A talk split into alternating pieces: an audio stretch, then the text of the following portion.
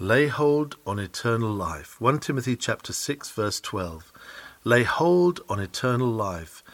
A sermon delivered at the Metropolitan Tabernacle on Thursday evening, March the 19th, 1891. Paul was very anxious about Timothy, his own son in the faith. He loved him greatly and he had much confidence in him. But still he felt that the work of preaching the gospel was such a responsible undertaking that he could not be too prayerful for him, nor too earnest in exhorting him to continued steadfastness in those things which he had received. So the old man eloquent, whose very pen seems to have borrowed some of the burning fervour of his heart, pours out his very soul to young Timothy in the earnest desire that he may find in him a true successor one who, when he is compelled to lay down his trusteeship, will take it up and be faithful to his Lord and to the gospel when his Father in Christ is taken away from him. We cannot be too anxious about our young brethren who are to preach the gospel of the grace of God. Pray for students always. Let them continually be mentioned in your private prayers, that when those who have borne the burden and heat of the day shall rest with their fathers. God may raise up better men than they, who shall yet more faithfully proclaim his word. This passage of Scripture, lay hold on eternal life, is suggestive from its connection. In the same verse, Timothy is told to fight the good fight of faith.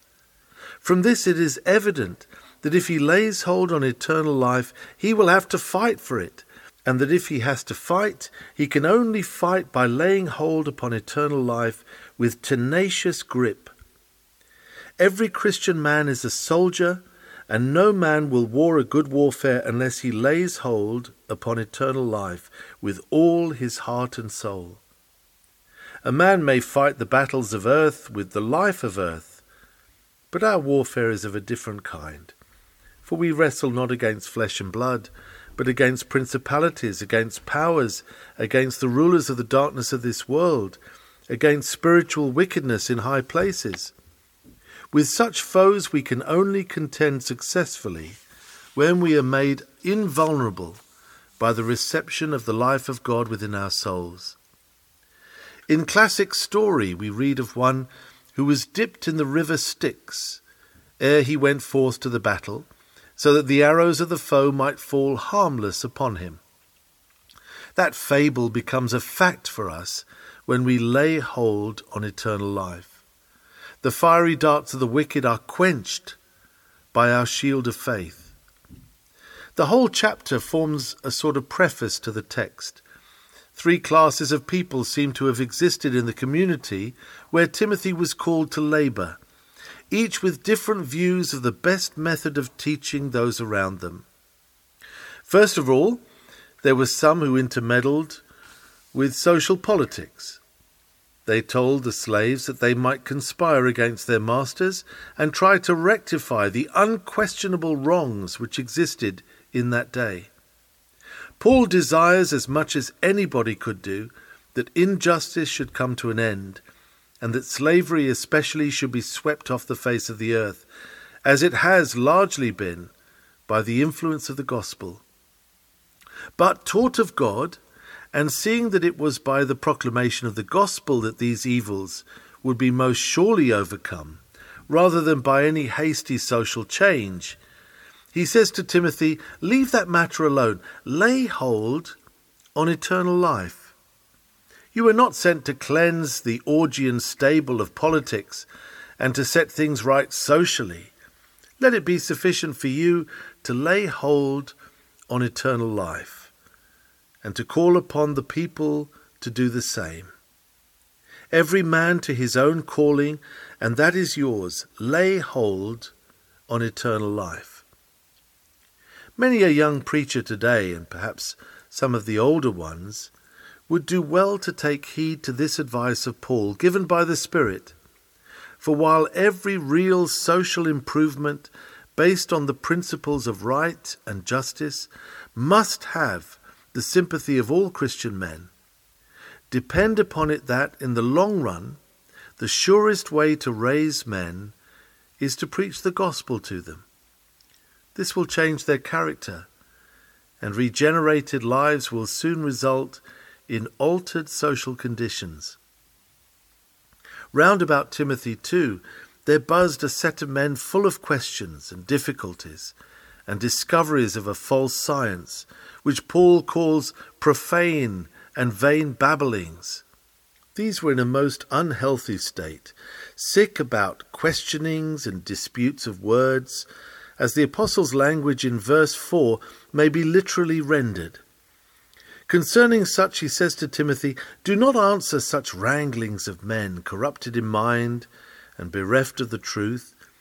Do not worry yourself about them. Let the bees or the wasps buzz as much as they like. As for you, lay hold on eternal life. Stick to your business.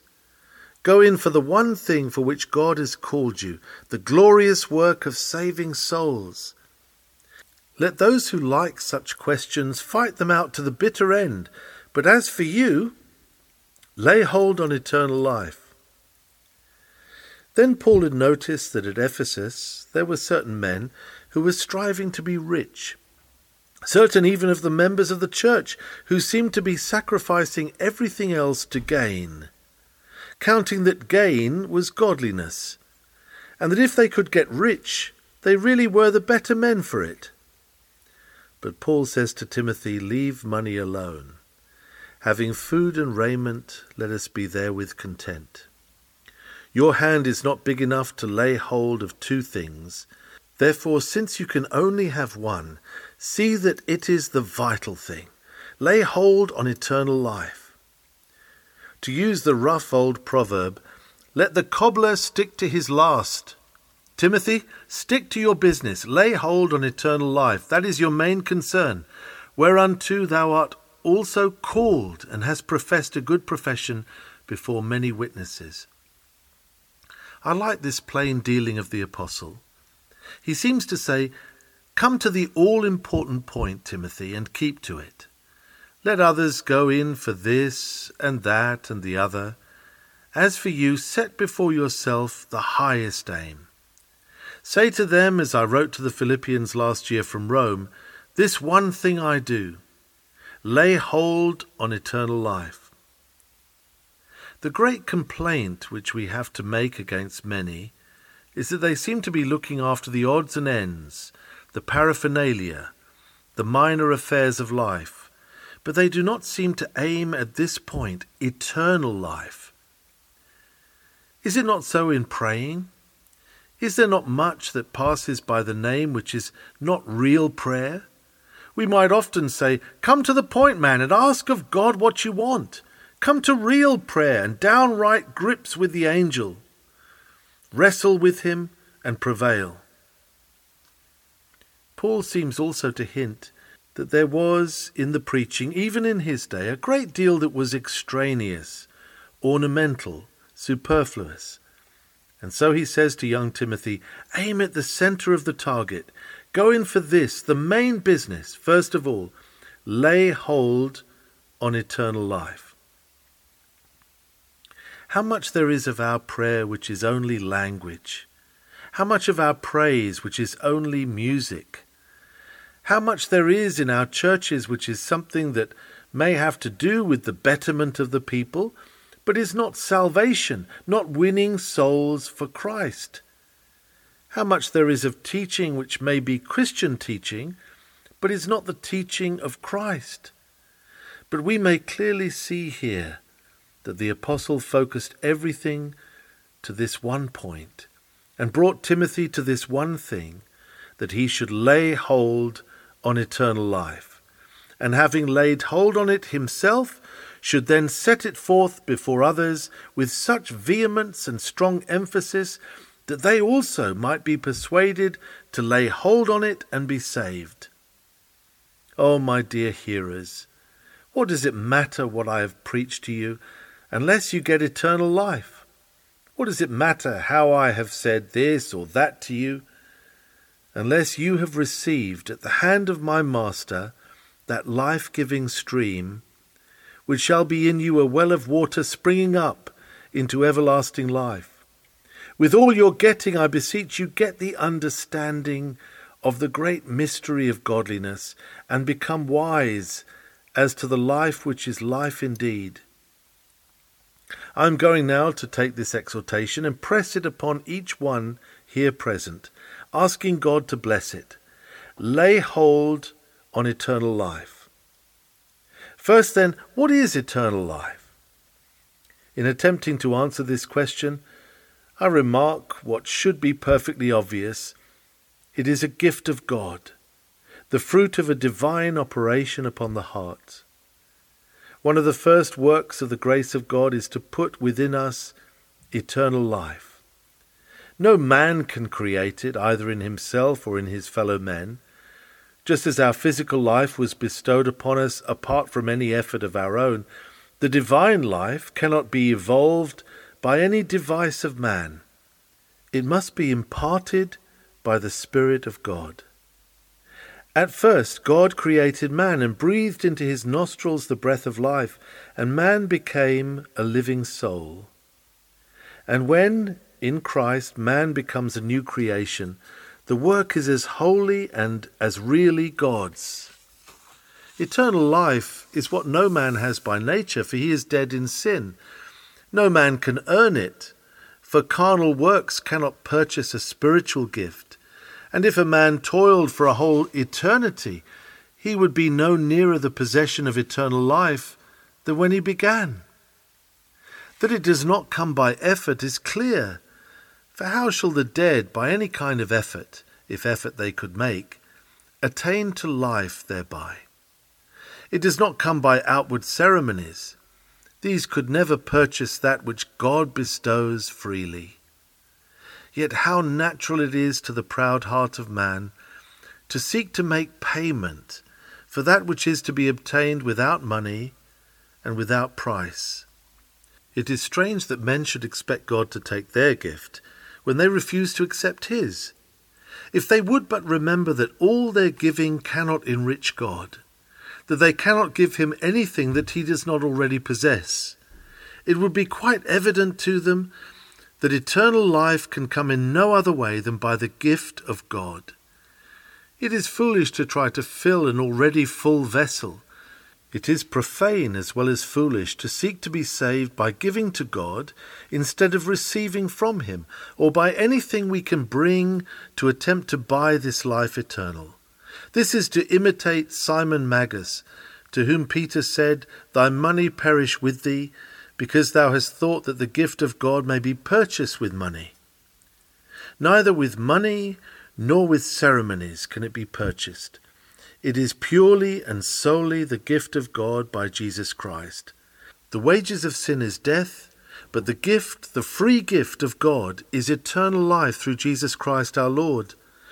Life is found alone in Jesus, only there 'tis offered thee offered without price or money. Tis the gift of God sent free. Take salvation. Take it now and happy be. This eternal life given thus freely is a present possession. Eternal life may sometimes be employed to set out the glories of heaven, but not often. It is a thing possessed here in the day in which we are regenerated, we receive the first germs of this life everlasting. When we are born again, it is not of corruptible seed, but of incorruptible, by the word of God which liveth and abideth for ever. It is a gift of God, a gift not reserved for the future, but given now, the moment a sinner believes in Christ. One of the first tokens of eternal life being given is the cry of prayer and then come repentance of sin and faith in our Lord Jesus Christ. This is eternal life, the gift of God, and a present possession. Have you received it?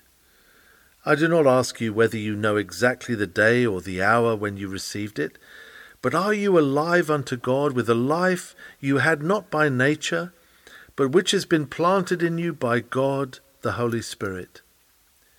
This life is, in fact, the life of God in the soul. The Holy Spirit comes and breathes God's life into dead men. There is nothing everlasting in itself but God, and there is no life that is everlasting except that which comes from the everlasting one.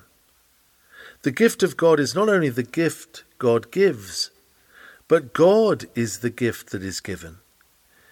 He it is who breathes into us this eternal life, which is really Christ living in us. He himself is that eternal life which was with the Father and was manifested unto us. The Holy Ghost comes and dwells in the man. We will come to him, says Christ, and take up our abode with him. The Father, the Son, and the Holy Ghost, each in a certain way, come and dwell within the man. He becomes a temple of the Holy Ghost, and so he is alive unto God. Again, eternal life is a life which never dies. We speak very positively here. Eternal life cannot have an end. If it can come to an end by any process whatever, then it is not eternal. This is as clear as the words can make it. The life, then, which God gives to every soul in its regeneration can never die out. Hear these words of Christ My sheep hear my voice, and I know them, and they follow me. And I give unto them eternal life, and they shall never perish, neither shall any man pluck them out of my hand. We do not teach that if the life of God in a believer were to die out, he could nevertheless be saved. No scripture teaches that. But we teach that if there be the life of God in a man, it is eternal.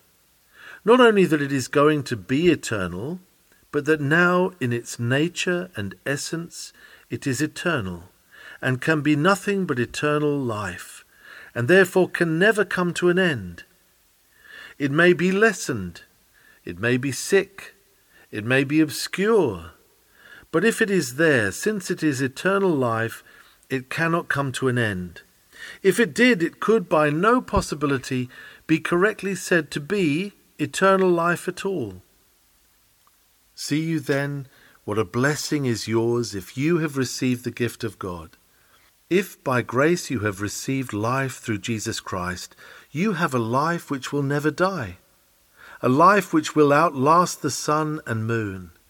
You will see this world turn to a black coal. You will see all things else expire. But your life and the life of God shall run on for ever and ever. Well might Paul urge Timothy, and well may we urge you, to lay hold on such a life as this. So, take with rejoicing from Jesus at once the life everlasting he gives and know with assurance thou never canst die, since Jesus, thy righteousness, lives. Once more, this eternal life is the life that is perfected in glory. It goes on developing and matures, even in this world, to a very high degree. There is a very great difference between the newborn babe and the full grown man. And there is a great difference between the believer who has just received eternal life and that riper saint who has come to the fullness of the stature of a man in Christ Jesus. But it is the same life. It is the same life that says, God be merciful to me, a sinner, which afterwards says, I know whom I have believed, and am persuaded that he is able to keep that which I have committed unto him against that day. It is the same life, but a fuller measure thereof. One is life, the other is life more abundant. As certainly as the life eternal begins, even in the tiniest bud, so will it blossom and become fruitful until it comes to its full perfection in glory. The life of believers in heaven, the life that never sins, the life that is absolute obedience, the life that is undiluted bliss, is exactly the same life that is in the believer now. The same life that God gave him when he first believed is that wherewith he beholds the face of God without a veil between as he treads the golden streets of the New Jerusalem. This then is eternal life, a new principle, a divine principle, an inexhaustible, unquenchable, immortal principle. He that hath it is blessed indeed among the sons of men. He that hath it not is dead while he liveth. Having thus considered the nature of this possession, we come back to the question we have asked already Have we this eternal life? Have we received it as God's gift? Is it within our hearts a lamp burning there, never to be put out? Do we know its present power and reality, and have we joy therein? Yea, do we delight ourselves in God, who has brought us out of death into life, out of the region of the valley of the shadow of death, into that great light which is the beginning of heaven, the dawn of the day that shall never end? If we do, let us unitedly lift up our hearts in praise and say, Thanks be unto God for his unspeakable gift. Can we ever cease to adore his name, since he has bestowed such treasure upon us? But if you have not yet become a possessor of it, I beseech you at this moment to hold out your empty hand and take the boon so freely offered. And this is the record that God hath given to us eternal life, and this life is in his Son. He that hath the Son hath life, and he that hath not the Son of God hath not life. In the second place, the Apostle tells us to lay hold on eternal life. That is the main point of my present discourse. How do we lay hold on eternal life? There are degrees in the reception of this life, but happy is the man who fully apprehends that for which also he is apprehended of Christ Jesus. The Spirit of God lays hold of us in order that we may lay hold on eternal life. How we are enabled to do this is our present subject for consideration. First, if you would grasp this gift, believe in it as true. The very beginning of our hope is when the Lord leads us to believe that there is such a thing as eternal life, and that it is a tangible thing, not a dream or a vision, but a reality to be laid hold of. I certainly believe in the existence of a thing that I can lay hold upon. If seeing is believing, laying hold is even a more thorough mode of believing. Believe then that there is a higher life than nature ever can create. If unconverted, you do not know anything about this in your own experience, but there is such a thing. There is life in Christ, which He can give you. There is life by the Holy Ghost, which He can work in you. He can strip you of those grave clothes of sin and raise you from your tomb. The words which Christ once addressed to Martha sound still in our ears. I am the resurrection and the life. He that believeth in me, though he were dead, yet shall he live. And whoever liveth and believeth in me shall never die. Believest thou this?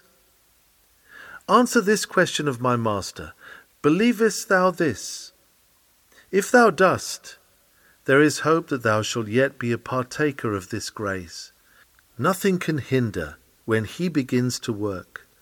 Though you feel as if you did not feel at all, though you seem paralyzed and unable to repent or to believe, this life shall be given unto you, and it shall be given unto you now, if you look unto him who was lifted up upon the cross, that whosoever believeth in him should not perish, but have everlasting life.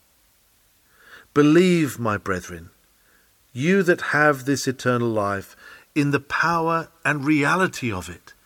And whenever Satan tempts you to think that it is a fiction, a dream, a piece of enthusiasm, an idea born of fanaticism, resist him by the plain testimony of the Word of God and the abundant witness of those who have gone before you, rejoicing in the power of it.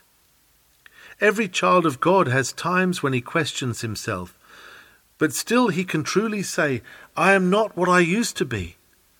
I have feelings both of pain and joy that come not of the old life, but of the new, which has come to me by God's gracious gift. Lord, I was dead, I could not stir my lifeless soul to come to thee. But now, since thou hast quickened me, I rise from sin's dark sepulchre. If any of you have not yet experienced such a change, begin, as I have told you, by believing that there is such a thing as eternal life. I wish that you, who have not yet obtained this blessing, would make a point of regularly attending some place where the gospel is preached, saying, It is to be had, and I will have it. It is to be had by faith. Faith cometh by hearing. I will be an earnest hearer.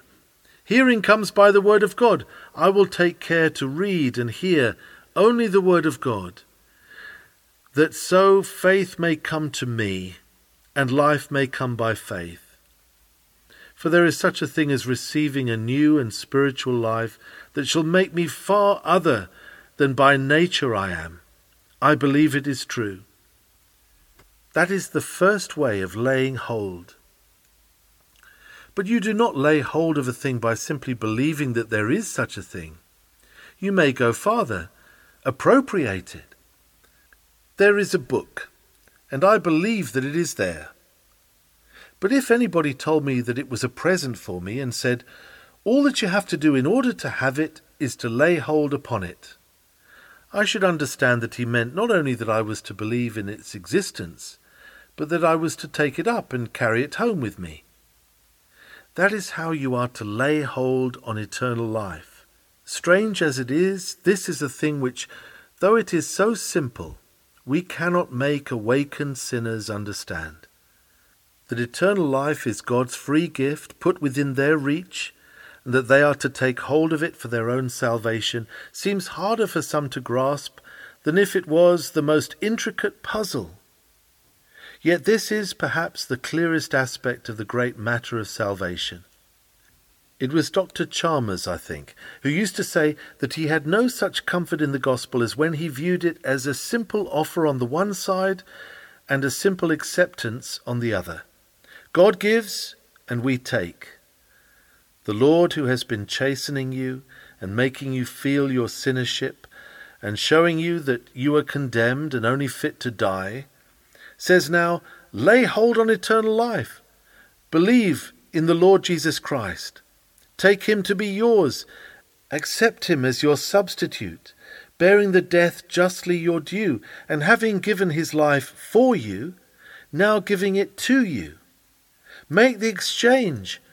Christ took your death, take his life. He bore your ill, take his good, appropriate it. Lay hold on eternal life. When people are sinking in the water and there is a life buoy or a rope near, they do not need much exhorting to lay hold upon it, nor any elaborate explanation of the way. They simply grip anything that gives them half a hope of being saved from the devouring deep. Now, soul, thou art not to bring anything with thee. That would be to fill thy hand, and then thou couldst not lay hold of anything else. Thou art to come empty handed, just as thou art to Christ, who is set before thee. Be bold enough to take him and let him be thine. Thou needest no worthiness. How couldst thou be worthy of him? He gives himself freely to thine unworthiness and sinnership. Confess these and lay hold on eternal life. Appropriate it to thyself. The exhortation means more than that, however. Having appropriated it, keep it, hold to it, and never let it go. Hide it in your heart as a choice treasure. And if any would rob you of it, or frown you out of it, or laugh at you because you prize so highly what they so lightly esteem, Lay hold on it still more. This is the work of the grace of God which enables you first to take and then to keep it.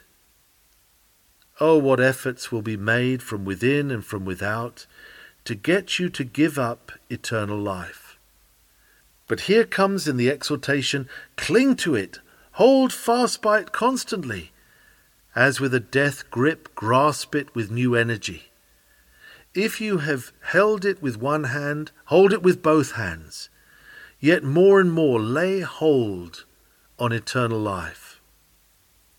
And then, furthermore, stay yourself upon it. According to the text, you have to fight the good fight of faith. Every now and then you will get an ugly knock, a bruise, a bleeding wound from your enemy. What are you to do? Always lay hold on eternal life again, and it will strengthen you, staunch your wounds, and make you once more strong in the day of battle. I would have you think much of this. If you believe in Christ, there is a life within you, like the life of God, which will never die. A life within you which will bring you to stand before the glorious throne of Christ, without spot or wrinkle or any such thing. Do not therefore ever give up hope. Do not be staggered by what you may have to suffer here. In the midst of all the agony of the way, Stay your heart upon God and upon the gift he hath given you. Lay hold on eternal life. If between here and heaven you could be burned as a martyr every day, it would be worth your while to bear it, laying hold on eternal life. The King above in beauty, without a veil is seen. It were a well spent journey, though ten deaths lay between. If between here and heaven you had nothing to bear but the cruelty of men, and the unkindness of the enemies of Christ, you should bear it right manfully and even joyfully, because you can say, I know in myself that I have in heaven a better and an enduring substance. Even here I have a life which the world did not give me and cannot take from me. Therefore I hold to it still and I comfort myself with this sweet thought that it is mine, the gift of God to me. It bears me up amid seas of grief. My flesh and my heart faileth, but God is the strength of my heart and my portion for ever. Further, I think that the apostle, by the exhortation, lay hold on eternal life, meant let other things go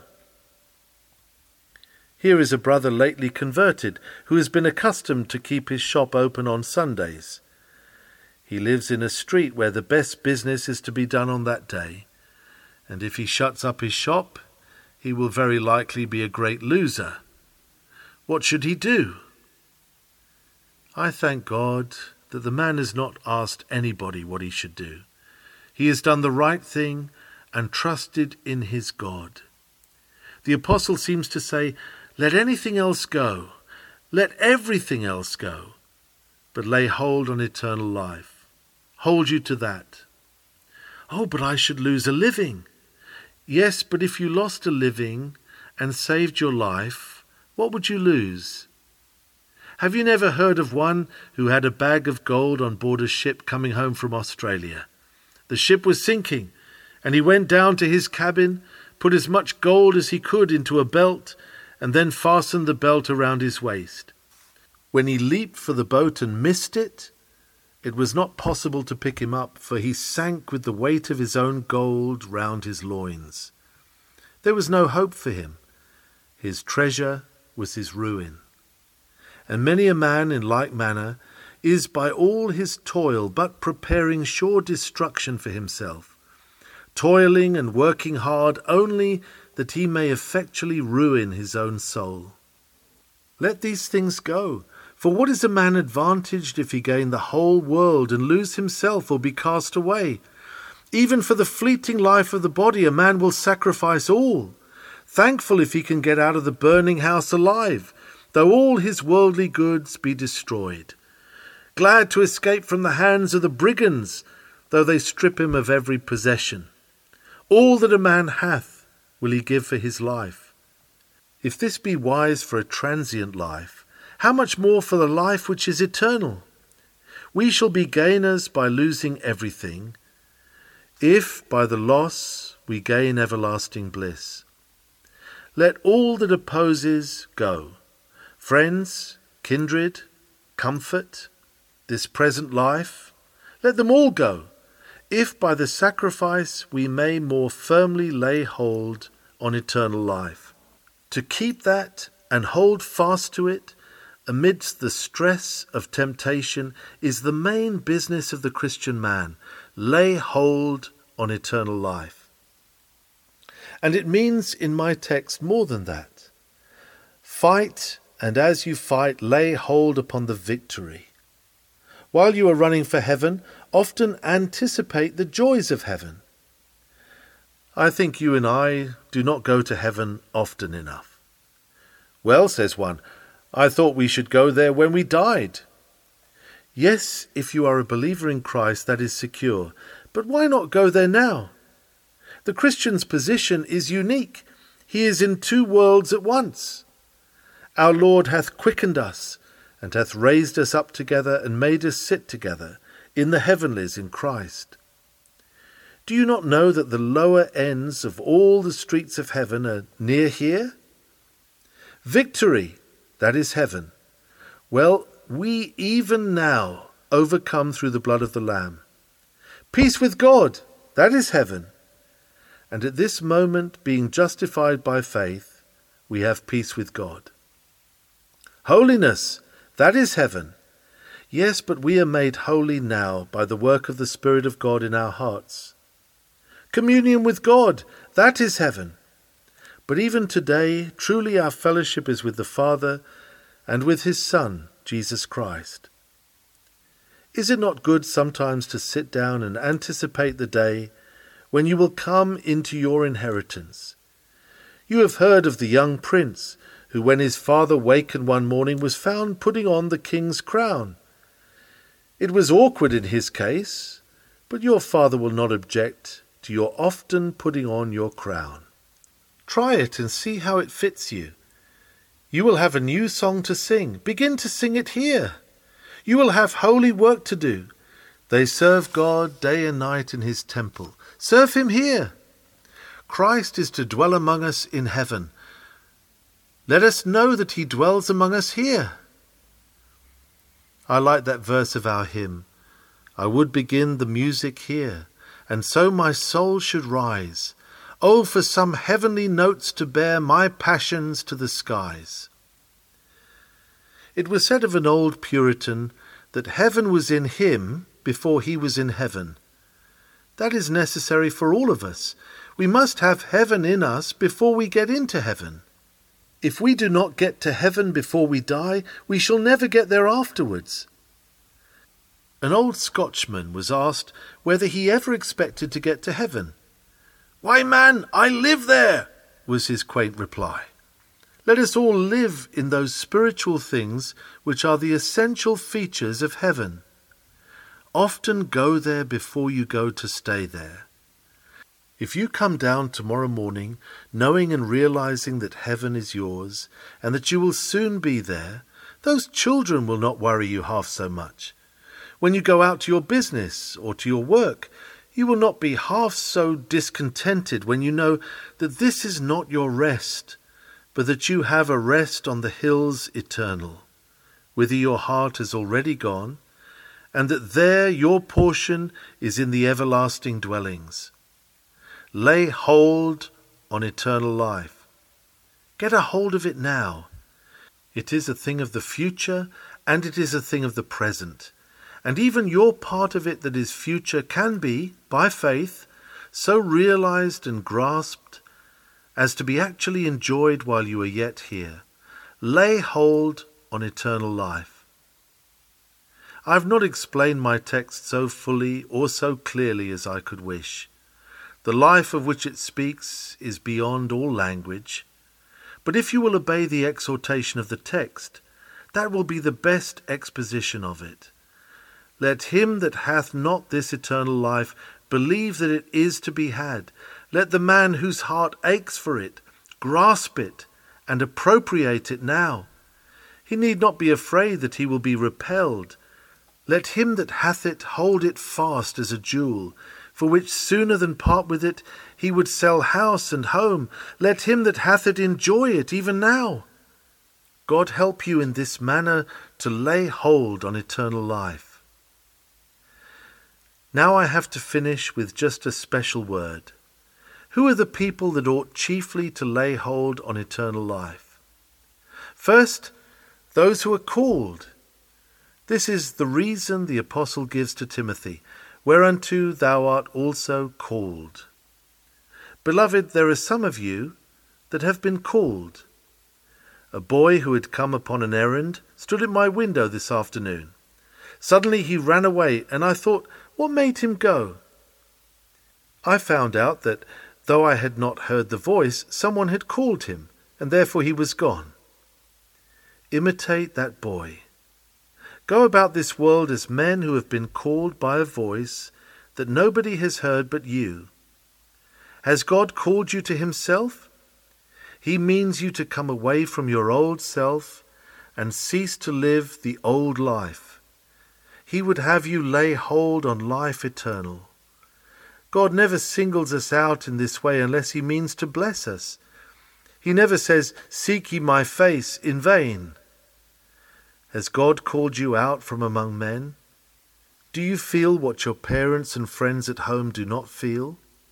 Is there a call to you like that call, Samuel, Samuel? And have you responded, Here am I, for thou didst call me?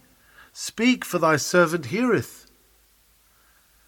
Oh, if God has favoured you with a special and effectual call, then lay hold on eternal life with your whole heart and soul and never let it go. Come what may, resolve that you will hold on to this gift of God in life, in death, and throughout eternity. Next, those who have confessed Christ ought specially to lay hold on eternal life, whereunto thou art also called and hast professed a good profession before many witnesses. Timothy had been baptized, and probably there had been a great number of persons to encourage or watch him as he came forward to confess Christ. This then was a double reason why he should hold fast that on which he had laid hold. O you that have named the name of Christ and have put him on by that wonderful symbol of death and burial and resurrection, lay hold on eternal life. Do not play at baptism and the Lord's Supper. Let these be stern, nay, sweet realities to you. Lay hold not on the symbol alone, but on what the symbol means. Have you been buried with him by baptism into death? Then grasp the soul of the symbol. It is not a mere empty form or only the badge of a sect, but a picture of the end of the old life of the flesh, dying to the world and sin that we may rise in newness of life, to walk before God in the land of the living. Of all men, he who has been baptized should lay hold on eternal life. For in proportion as his baptism is true, he has no other life to lay hold of, having died and been buried with Christ. Then also we come to his table, and there we eat his flesh and drink his blood after a spiritual sort receiving not merely bread and wine as memorials, but Himself by faith into our hearts. Lay hold on eternal life, for profession without eternal life is a fearful mockery. Without eternal life, to come to the Lord's Supper will be to eat and drink condemnation to yourself, not discerning the Lord's body. You that have professed him before many witnesses, lay hold on eternal life. And especially do I say this to those who have been consecrated, like Timothy, to the service of the Christian ministry. You that have been permitted in any way, even in the Sunday school, to speak of Christ to children, you to whom the Lord has committed his gospel, that you may impart it to others, lay hold on eternal life. You will never do much in this work unless you have eternal life within your own soul. See to that first. A dead preacher, what is he but a mocker of dead souls? A dead teacher, what can she teach? A dead instructor of a Bible class, how shall the word of life have free course and be glorified? A blind man discoursing of colours, or a deaf man teaching music, is not more out of place than a man without eternal life trying to tell out the gospel. What can he do Lay hold on eternal life. Or else quit this false position, lest when the Lord comes he should say to you, What hast thou to do to declare my statutes, or that thou shouldest take my covenant in thy mouth? Ah, I am speaking to myself now, and I will take it home. Will you also open your heart to whatever in the sermon belongs to you? And when it is done and my voice is silent to your ear, I pray that you may hear, for many a day, a gentle whisper saying to you, Lay hold on eternal life. You poor sinner, as you go after your follies and amusements, may the call, Lay hold on eternal life, come to you until you shall obey it and quit such trifles. And you, Christian man, when you get into the world and are tempted to make gain by sin, while you will suffer loss by righteousness, may you hear a voice say, Lay hold on eternal life. And any of you who get the cold shoulder and the rough side of men's tongues, when you begin to think that you cannot bear it, hear the voice saying again, Lay hold on eternal life. Cling to that. For God, for Christ, for eternity, for heaven. The eternal life is the only life worth living for. God help you to live for it always. And if you do, it will be of His own grace, and to Him shall be all the glory for ever and ever. Amen.